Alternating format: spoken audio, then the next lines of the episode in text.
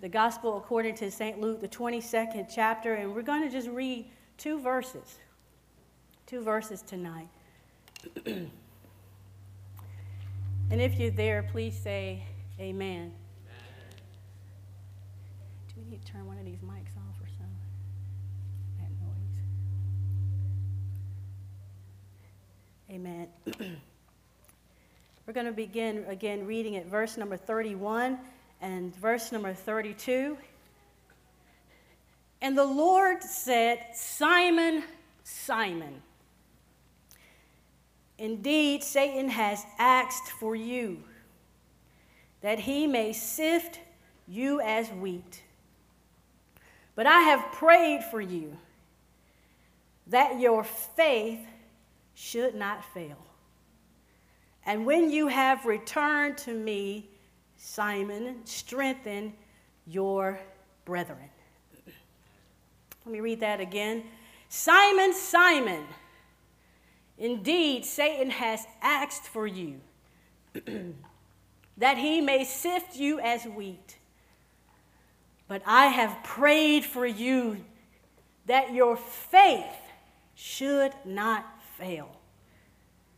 And when you have returned to me, strengthen your brethren. I wanted you to focus your attention on the, the A clause of verse number 32, which is where I'm going to draw my topic tonight. The A clause of verse number 32, Jesus says to Simon, That I have prayed for you that your faith should not fail. That your faith, your conviction in me, should not fail. That your faith, are you hearing that? Should not fail. I want to talk just very briefly, and I won't be before you long, but I want to talk from the subject stamina. stamina. For those taking notes, stamina is the ability to exert oneself and yet remain active for a very long period of time. Stamina is the ability to resist. It is the ability to withstand. It is the ability to recover. I like this definition of stamina. Stamina is staying power. When you talk about staying power, staying power is when you have the capacity for continuing in something without getting weak. And then here's another definition of stamina it is having immunity to trauma that word immunity, anytime you're immune to something, you're resistant to it.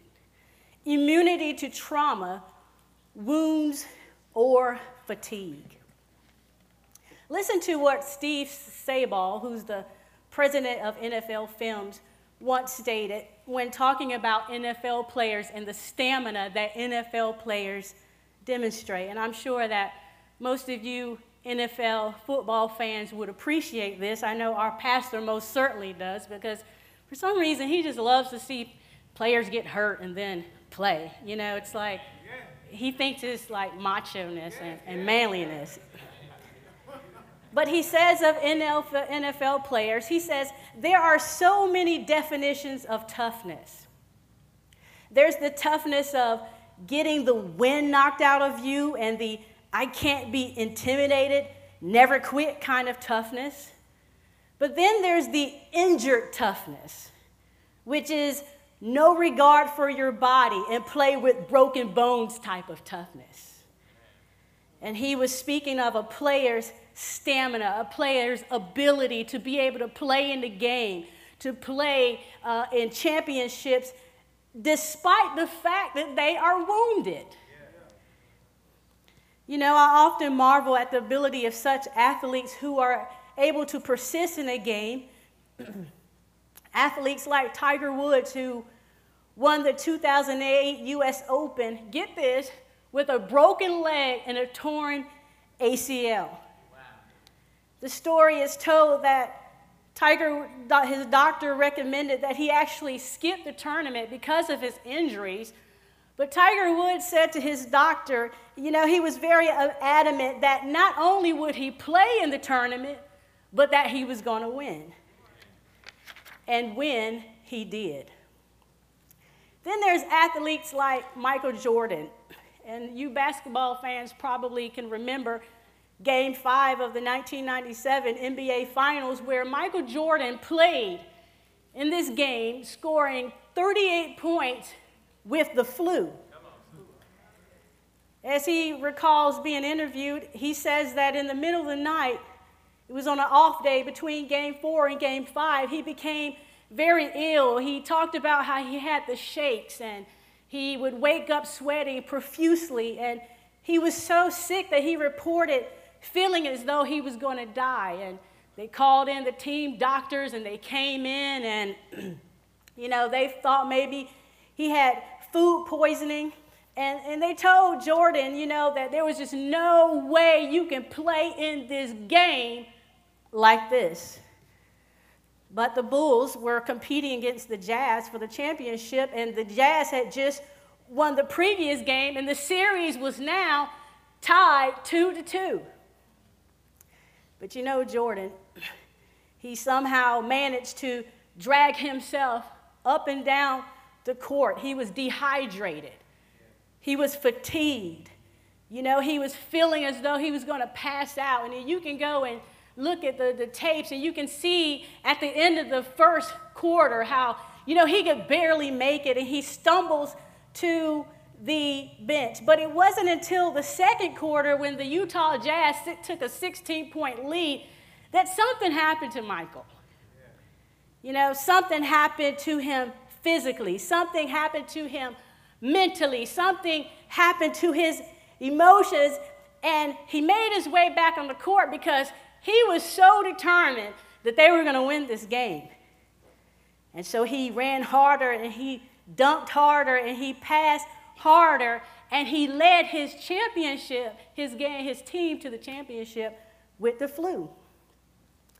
And then finally, there's Isiah Thomas.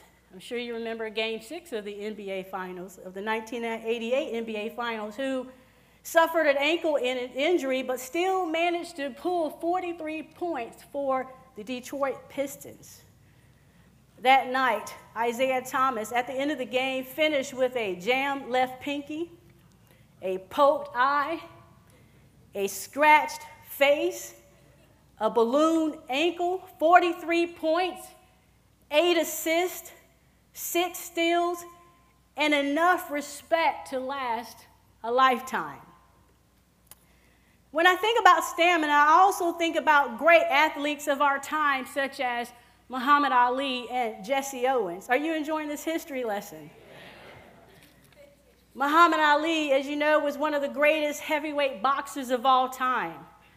So much so that by the time his boxing career was over, he was ranked at the top of his heavyweight class. He was known for his hand and foot speed. As you know, he would taunt his opponents. He uh, described himself as floating like a butterfly and stinging like a bee. He was known as a powerful puncher. His punches were so powerful that it was said that his jabs could sap an opponent's will. Muhammad Ali punched so hard that, that uh, his opponents would actually lose the willpower to even continue fighting. But greater than these, greater than his hand and foot speed, greater than his powerful jab, what Muhammad Ali was known for the most was his reputation as having great stamina.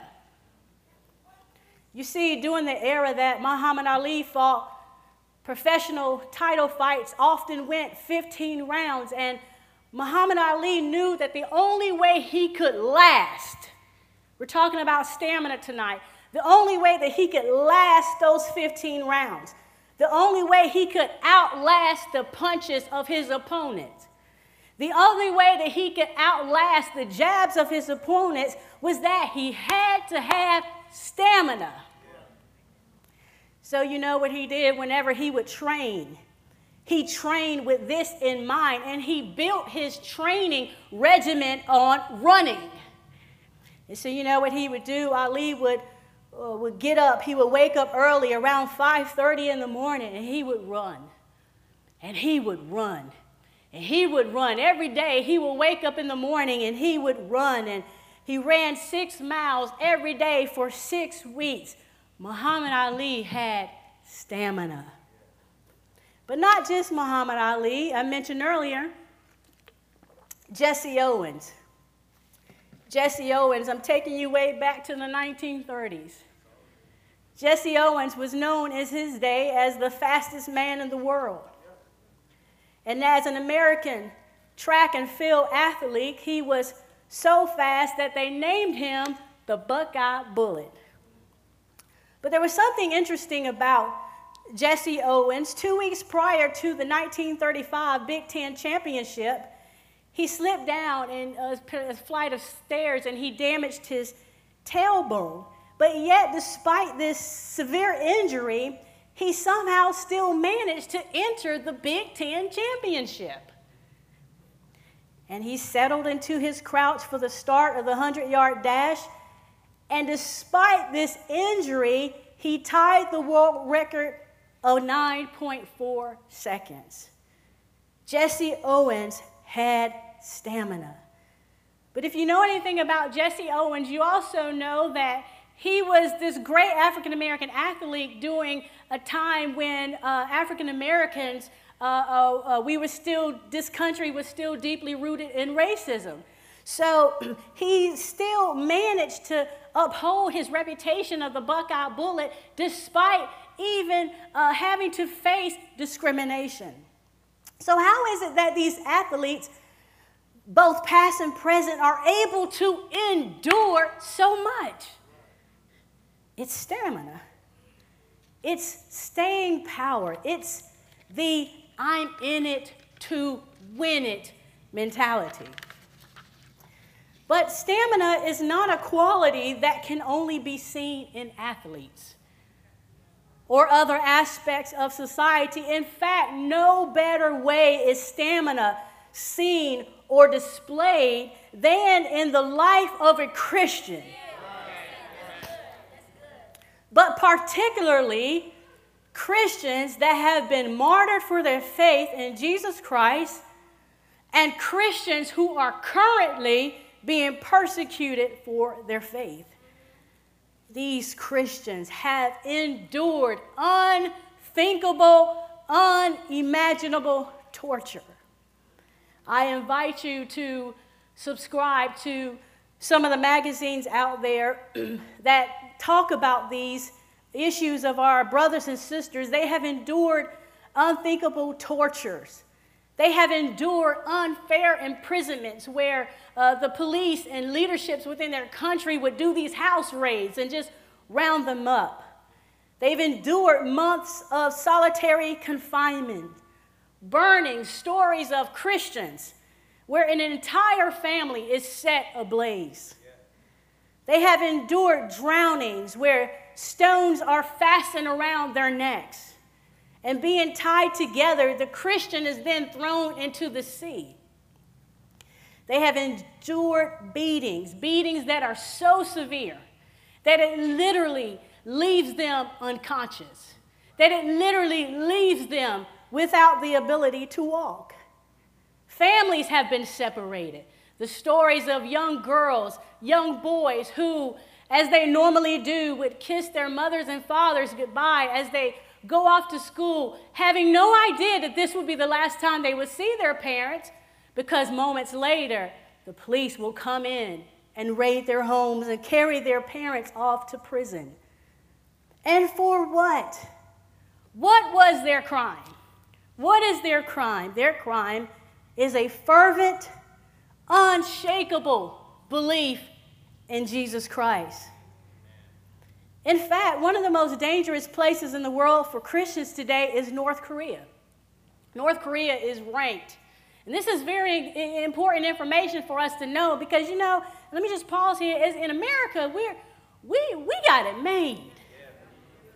We have it so made that oftentimes we, we don't realize the price that our brothers and our sisters are paying to lift up the name of Jesus and uphold him in their regions.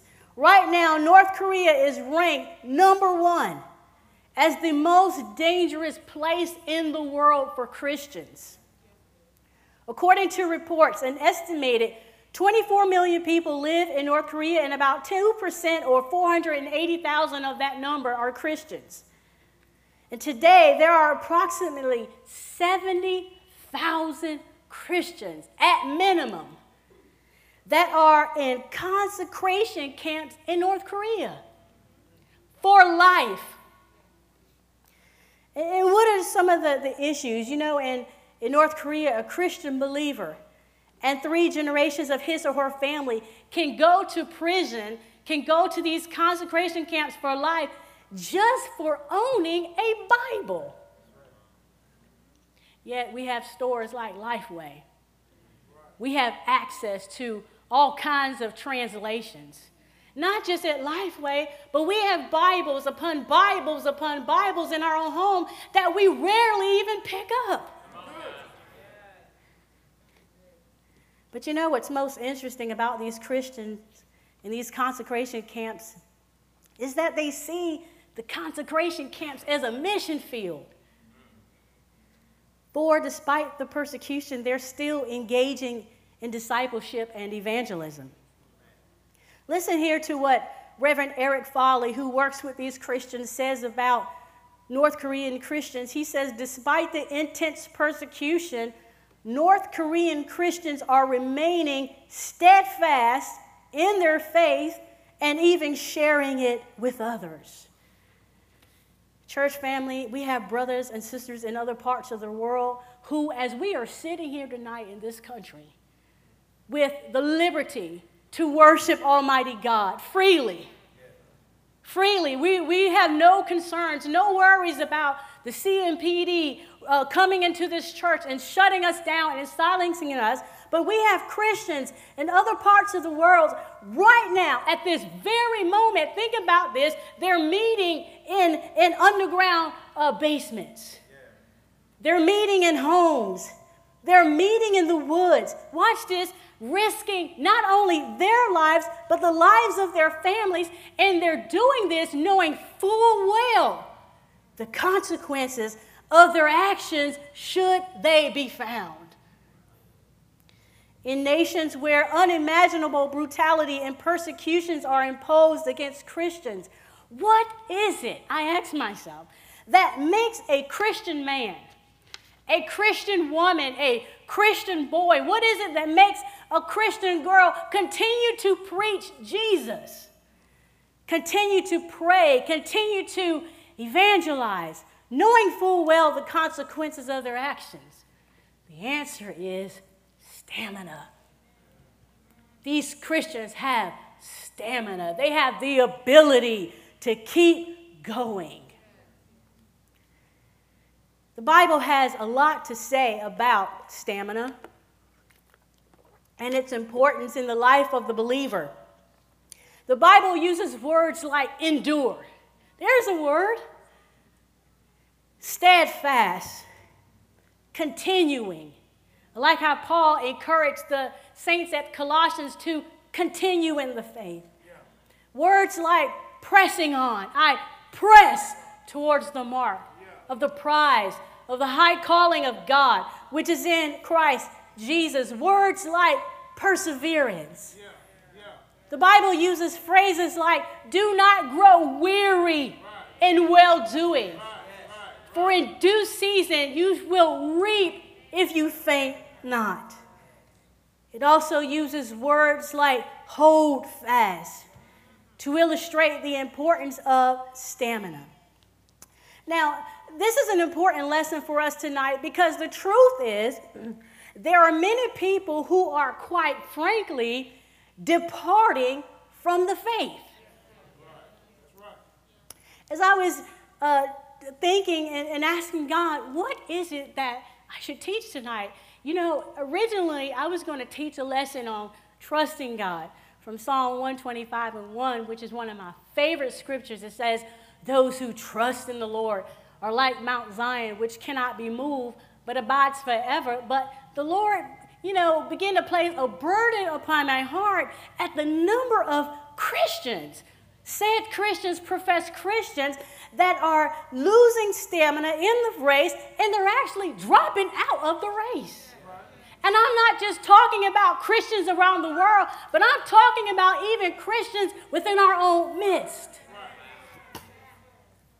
The Bible says in 1 Timothy chapter 4 and 1, now the Spirit expressly says that in latter times some will what? Depart from the faith. Giving heed to deceiving spirits and doctrines of demons. Who are the some in this verse? The some here are people like Judas people like Demas, as the Bible says, he haven't loved this present world. And people like the false disciples in John chapter 6 and 66. The reason why I call them false disciples, because the truth of the matter is, when you're truly saved, you stay with Jesus. Right, right. When you're truly saved and true, truly born again, you don't turn away. No. Now, in 1 Timothy chapter 1 and 6, Paul mentions those who have strayed away from the faith, but here in 1 Timothy chapter 1, he uses the word depart. And the word depart has a stronger meaning than the word stray. The word depart means a purposeful, deliberate departure from the faith. And that's what we're experiencing uh, in the world, in our churches. It's a spiritual defection where people are literally turning their backs on Christ. They're literally putting Christ, putting their Christianity on the shelf. They're literally throwing in the towel. They're losing their stamina. So, tonight, as we summarize our lesson on stamina, I want to examine two words associated with stamina as it relates to the Christian life. There are many words, there are many phrases in the Bible that I just shared with you, but for the sake of time, I want to summarize two words as it relates to stamina and as it relates to the Christian life. If you're writing, the first word is endurance. Say it with me endurance. endurance. 2 Timothy 2 and 3 says that we should endure hardships as a good soldier of Jesus Christ. 2 Timothy 4 and 5 says, But you be watchful in all things and endure afflictions. When afflictions come in our life, we don't, we don't throw in the towel. No, no. We don't give up and walk away. The Bible says we are to endure afflictions. And in Hebrews chapter 10, verse 32, the Hebrew writer says, But recall the former days in which, after you were illuminated, you endured a great struggle with sufferings. The, the Greek word for the word endure means uh, to remain. It is to be steadfast. But watch this you don't be steadfast until the trial is over. You don't be steadfast so long as everything is going your way. You don't be steadfast so long as God answered every prayer in the way that you thought He should answer it, when He thought you should answer it. But endurance means that you are steadfast, watch this, to the end. To the end. Another definition of the word endurance is to hold fast to one's faith in Christ. Is what Ruth did as she cleaved to Naomi. She held fast to Naomi. When you are enduring, you're holding fast to your walk with Christ. Do you sense the urgency in this text? What does it mean to endure? To understand the word endurance, I want us to look very briefly at the life of Paul. Because I'm telling you, Paul learned how to endure. The things he went through, by any human measure, was far more severe and far more beyond anything that we could ever go through. Turn with me to 2 Corinthians chapter 1. We're going to look again at the life of Paul and how he endured.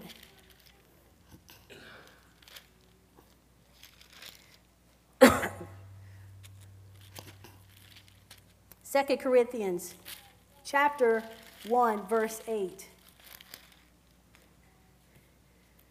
Listen to how Paul endured. He says, For we do not want you to be ignorant, brethren, of our what? Of our what? Trouble. We want you to be fully aware, Paul is saying, of everything that we went through, which came to us in Asia. If you know anything about your Bible history, Asia was the place that Paul experienced the majority of all of his trials. He says that we were what? Yes, and the, the, New King James Version says that we were burdened beyond measure, above strength, so that we despaired even of life. There were times we went through so bad, we was ready to throw up our heads and call it quits. Now I know some of you may say, I can identify with that. I can identify that there have been times when I wanted to throw up my life, my hands and say, I quit. I'm ready to go to glory. But after we read more about what Paul went through, you're going to realize you ain't been there. Let's keep reading. Look at verse number 10. He says, uh, Who delivered us from so great a death, and does deliver us, in whom we trust that he will still deliver us. Skip over to chapter 6 of the same Second Corinthians chapter 6.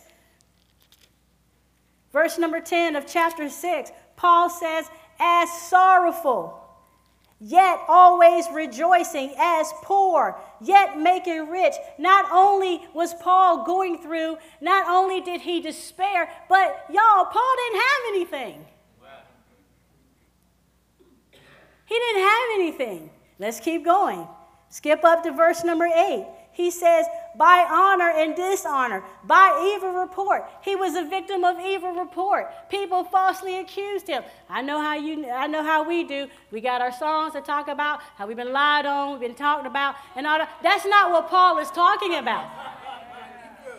He was a victim of evil report. Let's keep on reading.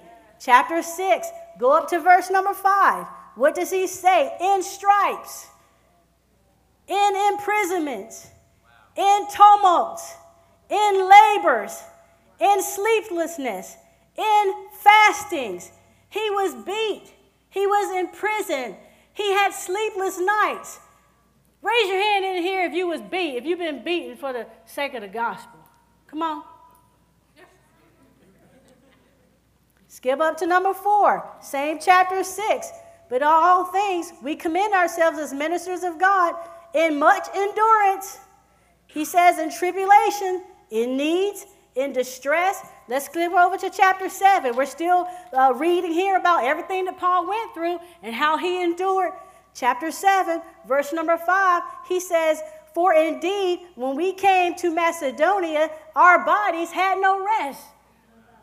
We went through so much, we couldn't even sleep. But we were troubled on every side outside, uh, conflicts without, conflicts within. Everywhere we went, we had to go through. Chapter 4, I know I got you flipping through Second Corinthians. Flip back to chapter 4, verse number 8. Look at his sufferings. He says, We are hard pressed on every side, yet not crushed. We are perplexed, but not in despair. Struck down, but not destroyed. But look at the conclusion that he comes through in verse number 16 of chapter 4. Paul says, Therefore, but we don't lose heart. No. Do you not see the endurance? Despite the beatings, Paul, despite the, the, the whoopings, despite the imprisonment, Paul come to a conclusion, yet we do not lose heart. But you know what? I'm bothered because I'm seeing a lot of believers who are losing heart. They're losing stamina. They're losing their ability to endure. But you know what? It don't stop there. Flip over to uh, chapter 11 of Second Corinthians. I really like this passage. I, I really like this passage. Second Corinthians chapter 11, starting at verse number 23. Paul says, Are they a minister of Christ? I speak as a fool. I am more, and labors more abundant, and stripes above measure. Paul says, I can't even remember. I've been beat so many times, I can't even remember how many times I've been beat. He says, in prison more frequently. Well, Paul is saying, I've endured, I've suffered more, is what he's telling the Corinthians, than those that are boasting. He says, in prison more frequently, in deaths often. In other words, I've almost died, I've almost lost my life. From the Jews, five times I received 40 stripes minus one. In other words, he says, I was beat on five separate occasions. And on each occasion, I was beat 39 times. That's what that means. Three times I was beaten with rods. Once I was stoned. Three times I was shipwrecked. A night and a day I've been in the deep. In other words, I've been lost out at sea, in perils of my own countrymen, in perils of the Gentiles, in perils in the city, in perils in the wilderness, in perils in the sea. Can it get any worse? In perils among false brethren, in weariness and toils, in sleeplessness often, in hunger and thirst, in fastings often, in cold and nakedness. He says, besides all this, what comes upon me daily, my deep concern for the churches. In other words, on top of all that I've gone through, I also have to deal with the burden of the church. But my God, Paul then comes to an amazing conclusion. As he comes to the end of his life, having went through every single thing that we just read, Paul says in 2 Corinthians chapter 4 verse 7, I fought a good fight. I finished my course. I kept the faith. You know what Paul is saying? Look, y'all, I endured all the way to the end. I never got off track. I never quit. I never went AWOL. I ain't never in my life seen a, as many believers as I see today that are going AWOL in the middle of the battle. Paul says, I kept the faith. I never deviated from the faith. Paul says, I was faithful to the very last breath. That is what endurance is. our petty pains, our petty issues, our petty grievances seem so small compared to a life of this, and indeed they are. Think about it, y'all. We give up over the most petty stuff. Our marriages end, so we give up on God. We lose our jobs, so we give up on God. People talk about us, so we give up on God. We, we, we come up with all this uh, off the wall uh, perspectives of sin and, and, and, um, and holiness and righteousness. So, my question tonight is what is wrong with us? What is wrong with us? Why is it that we cannot endure? Think about it. We ought to feel horrible of how often we give up on God. We ought to feel bad. We should fall down on our knees and repent to God and renew our commitment to Him. Another aspect of endurance is in Matthew chapter 24, verse 13. Jesus says, It is only he that endures to the end. That is the individual that will be saved. It is not your endurance that produces your salvation. It is your endurance that is proof of the reality that you are saved. If you can't endure, you are not saved. But it's your endurance that's going to get you to heaven. Am I the only one in here that's so determined that I'm going to make it? So that's the first word. The second word that uh, relates to stamina is the word run. I really like this one. The word run. In the Bible, the word run or running serves as a common metaphor for the struggle to live out the Christian life. 1 Corinthians chapter 9 and 24, Paul says, Do you know that those who run in a race all run, but one receives the prize? He says, Run in such a way that you may obtain it. In 1 Corinthians chapter 9, verse 26, he says, Therefore I run thus, not with uncertainty. And in Galatians chapter 5, verse 7, he says to the Galatians, You ran well. What happened? It's a rhetorical question he asked them. What happened? Who did hinder you to keep you from obeying the truth? The Greek word for the word run is it's the basic use refers to those who run in a race. So the, the basic meaning, of course, refers to those who run in a race. But to extend that definition much further, run refers to a person in haste. That's what the Christian life is like. It describes a person who is exerting himself. It describes a person who is striving hard, watch this, with the idea of attaining something. And that's exactly what this Christian life is like. We are exerting ourselves, we are running hard with the idea of attaining something. Attaining what? The crown of life. That's our goal. We're running this way, race so that we can attain the crown of life that is waiting us in heaven. To understand this word run, as it relates to spiritual stamina, I want you to look at Hebrews chapter 12, verse 1. Are you still with me? Hebrews chapter 12, verse number 1. Therefore, we also, since we are surrounded by so great a cloud of witnesses, let us lay aside every weight and the sin which so easily ensnares us, and let us what? Run with endurance the race that is set before us the first point to observe in this passage is that the Christian life, and this is going to be real helpful for especially those who have just gotten saved, those who have been saved for a long time, or those who are just still haven't quite got a, a, grasp on what it means to be saved. Um, the Christian life is described as a race. The Greek word for the word race is agon, A G O N, agon, and it is where we get the word agony. And this gives us some really great insight into what this Christian walk is like because how many know in so many ways it is quite agonizing? How many you know, and for those runners that are in here, whenever you run a race, running in a, in a race is no luxury until you get to the end.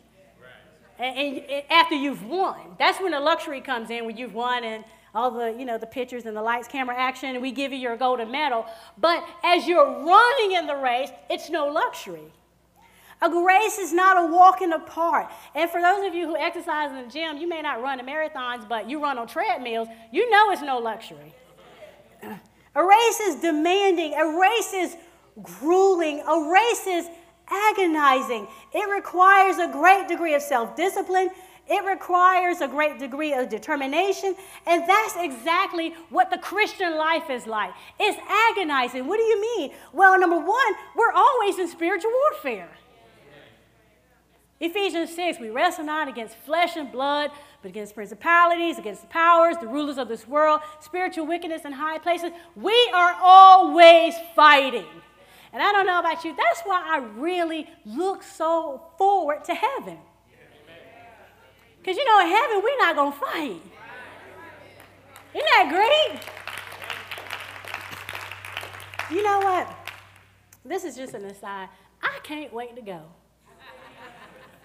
I am looking forward to, you know how the, the song says, we're going to lay our burdens down by the riverside and then study war no more. It's not until you become uh, born again and you've been living this life for a minute that you understand why they say we're not going to study war no more? Because we're always fighting. That's why the Christian life is so agonizing. Uh, uh, we got to abstain from fleshly lust. We got to constantly mortify the deeds of the flesh. There's a constant war between uh, the spirit and the flesh, like Paul said. The good I would do, uh, I don't do. That which I want to do, I find myself doing. Um, it, it's just constant warfare. You know, that's why Jesus said that, you know, to enter into uh, uh, the, the broad way is easy, but we have to enter into the narrow way. The narrow way, the, the way to heaven is very narrow. It's very narrow, and that's why the Bible says there are few people that enter that way because it's an agonizing uh, uh, uh, experience. And another thing that I think is very interesting is he says here that we should lay aside every weight. How many know that you can't run with weights on? And so, running with weights also gives us a, a, a, clue as to understand why it's so hard to run this race because every now and again there are sins, sin, there are weights of sin that like to attach themselves to our ankles, to our legs that slows us down. But the race is very agonizing. Another interesting note about this word race is it doesn't refer to sprinting. Right? Right? You see, there are a lot of 100 yard dash Christians, short distance Christians. You know, they start off, they can run now, but they can't, they can't run, they can't endure.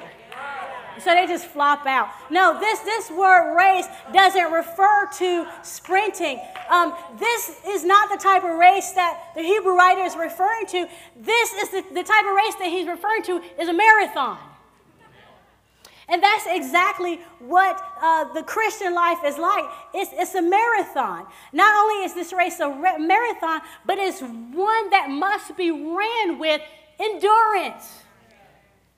He says here, let us run with endurance, or your, your translation may say with patience. And the word patience means endurance, and it means this is going to be a long race. The Bible, you know, you need patience for things that's going to take a while right? Right? And so this is going to be a long race. And you know, whenever you're in a race, how many you know you got to keep on going? See, that's the problem. We don't endure. That's what that's what this message is all about.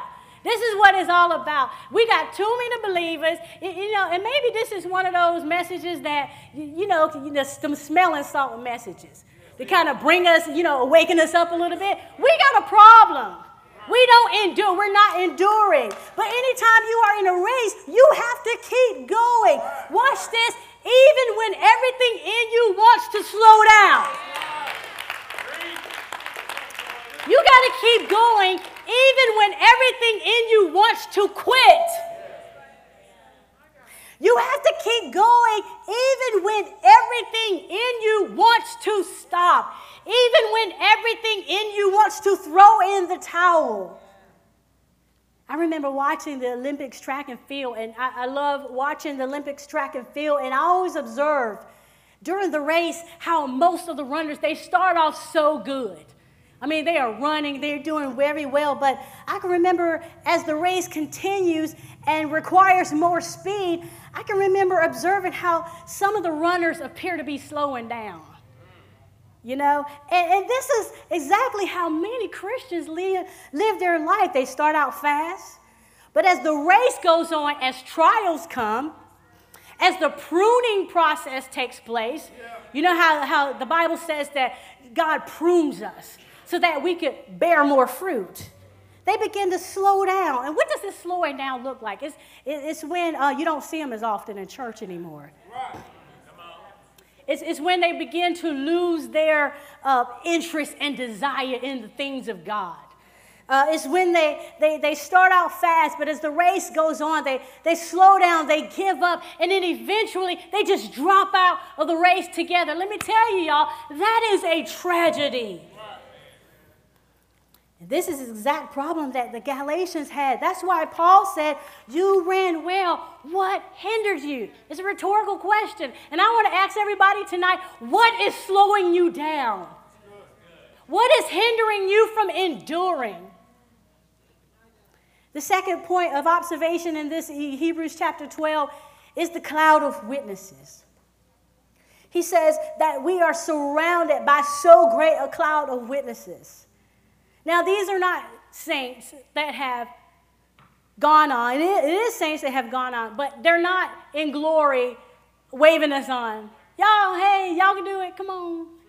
You know, because, you know, I never forget our pastor taught a message about heaven, and he said, Heaven is not heaven if our loved ones that have gone to heaven can look down and see us hurting. That ain't heaven, because then they would hurt, right? They would be all sad seeing us hurt. But, but what are these calls of witnesses? the clouds of witnesses are the faithful saints that are mentioned in the previous chapter 11. These are the believers from the past. And, and the reason why Paul mentions, or the Hebrew writer mentions them, is that they are mentioned as a source of encouragement to us. They are mentioned as a source of motivation to us, a motivation to do what? To run. Right? And I invite you, on for the sake of time, to go through and read uh, uh, the, the faith of these. You know, I could point some out. Uh, Rahab did not perish with those who did not believe when she uh, had received the spies. And I, I, like how it ends. He says, um, they were stoned. They were sawn in two. They were tempted. They were slain with the sword. They, were, they wandered about in sheepskins and goatskins, being destitute, afflicted, tormented, of whom the world was not worthy. They wandered in deserts, in mountains, in dens, in caves, and all these, having obtained a good testimony through faith, watch this, did not receive the promise God having provided something better far for us that they should not be made. You know what kept these saints going? Okay, this, this is just, I, if it, it may not be blowing y'all mind like it is for me. What kept these saints going is they had the promise of heaven. I'm going to tell you, as long as I get the glory, I don't care what I go through on this side. As long as I get it, and when I get into glory, I want to find the first, I'm, I'm serious, this is what I'm going to do. I'm going to find the first dance floor. Sister Maria, you know about the dance floor bro. I hope they got one in glory. I'm going to find the first dance floor, and I'm telling y'all, I'm going to shout my troubles over. As long as I get to glory, I don't care what I go through. I don't care what's taken away in my life. That's what kept these saints going. They knew how to endure. Glory to God. You know what the Hebrew writer is saying to us? He says, You see how they ran? You see how they endured? You see how they were determined to make it? You run just like that. That's what that passage means. You run just like they did. You endure it. That's why they are a cloud of witnesses, because what they're witnessing is uh, that you can overcome, you can keep believing. That's the witness. Despite what you're going through, you can always keep believing, you can always keep trusting, you can never give up, and their witness is that God is faithful.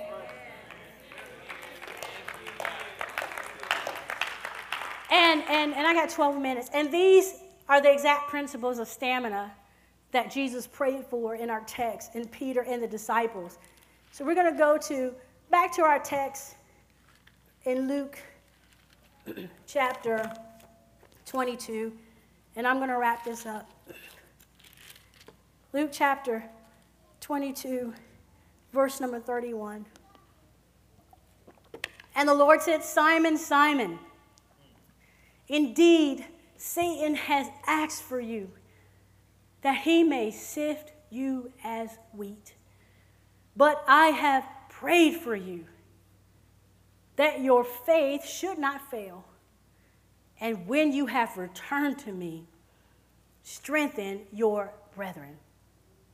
Here, what's so interesting about this text is what we can see.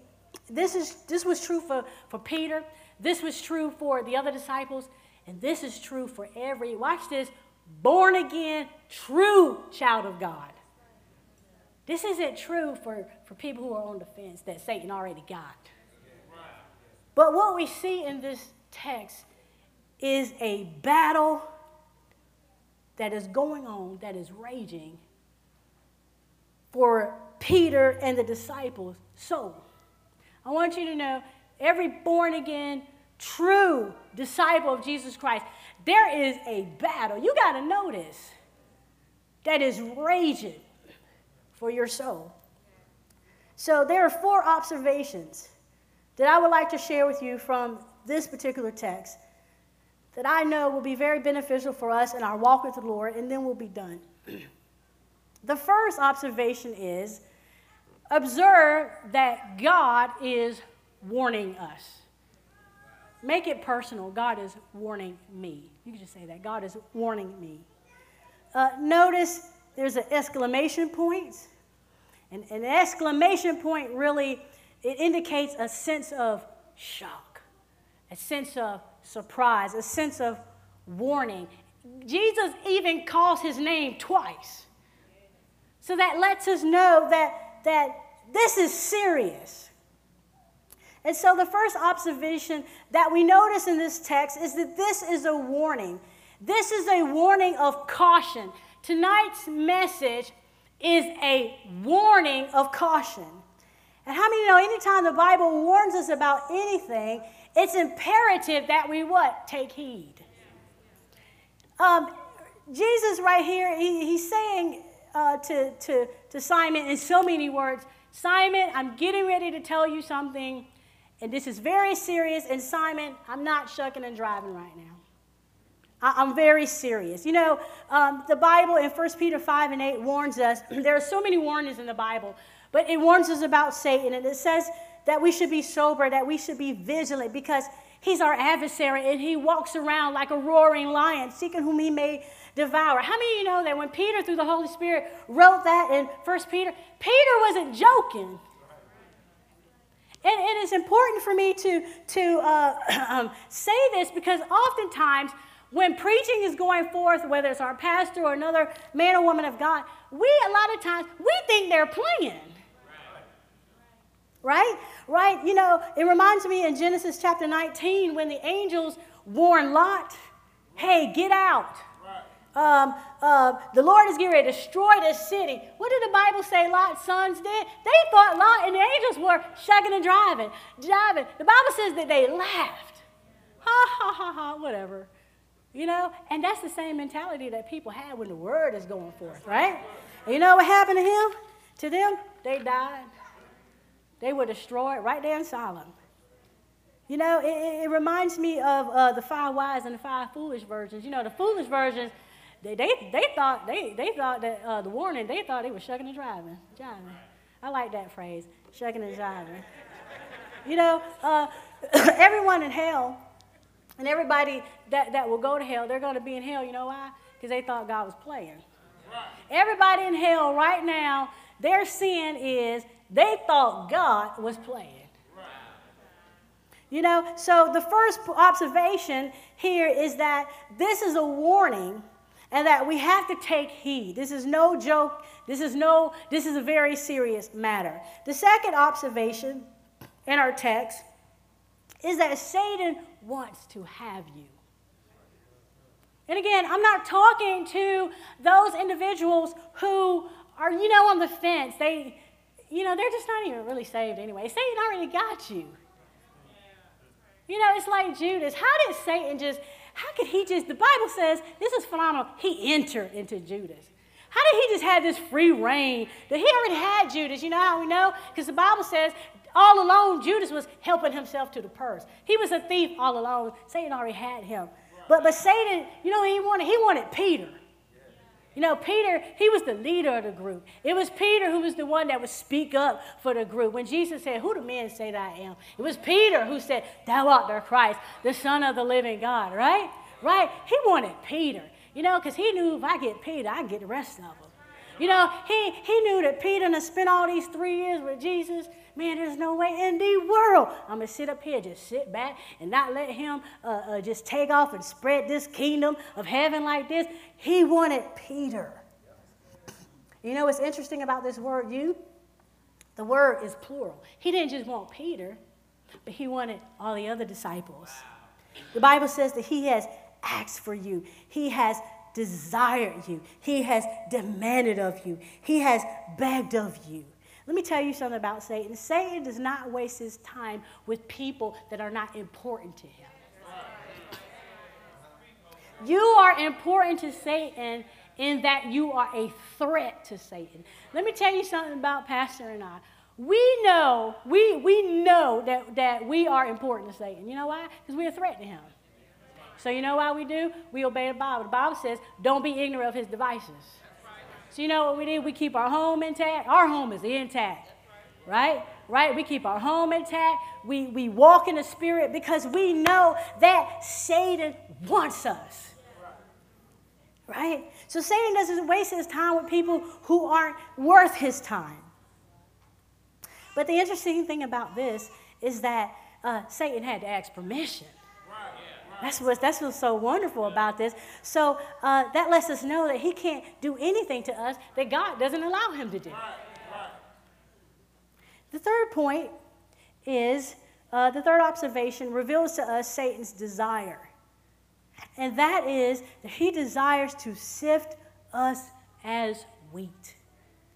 When you do your studies of the sifting process, the sifting process is kind of like this, this violent process where you know the wheat is thrown up in the air and um, and it's just it's just this kind of violent process where the, the good is separated from the bad.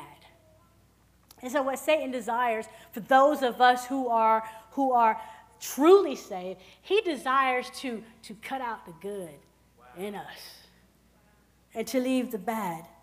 Right? And so this is uh, an important truth that we really need to wrap our minds around this whole sifting process because a part of serving God, a part of running the Christian life is that at times we have to be sifted. You know, and I think that's something that a lot of times we um, we fail to uh, under uh, not understand. A better way of understanding what it means to be sifted is to uh, basically what it's saying is you have to face the devil right? That's basically what it's saying. So there are times in which God deliberately allows Satan to work on us, allowing us to go through and experience things that are difficult, that, that, are challenging to our faith, challenging to our strength, even challenging to the very core of who we are. And this is what it means to be sifted. Let me give you an example of this. The most obvious example of this is in the Bible of our Lord uh, Himself. In the Bible is of our Lord Himself. Jesus here is anointed of God. He had lived, he lived a spotless life. He's full of the Holy Ghost. And, and he was baptized by John. And you know what the Bible says as he's coming out of the water, a dove descended upon him. And the Lord said, This is my son who I'm well pleased. But if you read that text, the first order of business was for Jesus to go into the wilderness. That was the first order of business. This was a course that God the Father had deliberately set before him. The Bible says that the Spirit drove him into the wilderness to be sifted. Jesus was sifted. Yet he remained fixed and confident in what God had said. The fourth observation is the fourth and final observation reveals to us Satan's intent behind the trials. Now, let me just pause here and say not everyone is going through because they're being sifted. So I don't want everybody, you know, anybody just to walk away and think, oh, I'm going through because Satan is sifting me. For some people, you're going through because you're in disobedience. It is very important that, that I, I mention that because you want to know why you're going through. All right? So you, know whether or not you're being sifted. All right? So the fourth and final observation reveals to us Satan's intent and the purpose behind the sifting, and that is that he wants our faith to fail. Now, when I say faith, I'm not just referring to our faith to believe God to bless us with a job. Right? That is true, but it's deeper than that. I'm not just talking about our faith that, you know, we just we just believe in God to answer this particular prayer that we have on the altar. That's not what I'm talking about. It goes so much deeper than that. But by faith, we're referring to our convictions as it relates to the Christian doctrine. And, and, and, and what Satan wants is he wants that faith to fail. You know what's interesting about that word fail? That word fail is used to describe the failing of the human body that leads to death. That, um, and if you need to stop the tape, you can. That's fine. I'm almost done. because there's 22 seconds left. Um, that word fail is used to describe um, organs that just quit.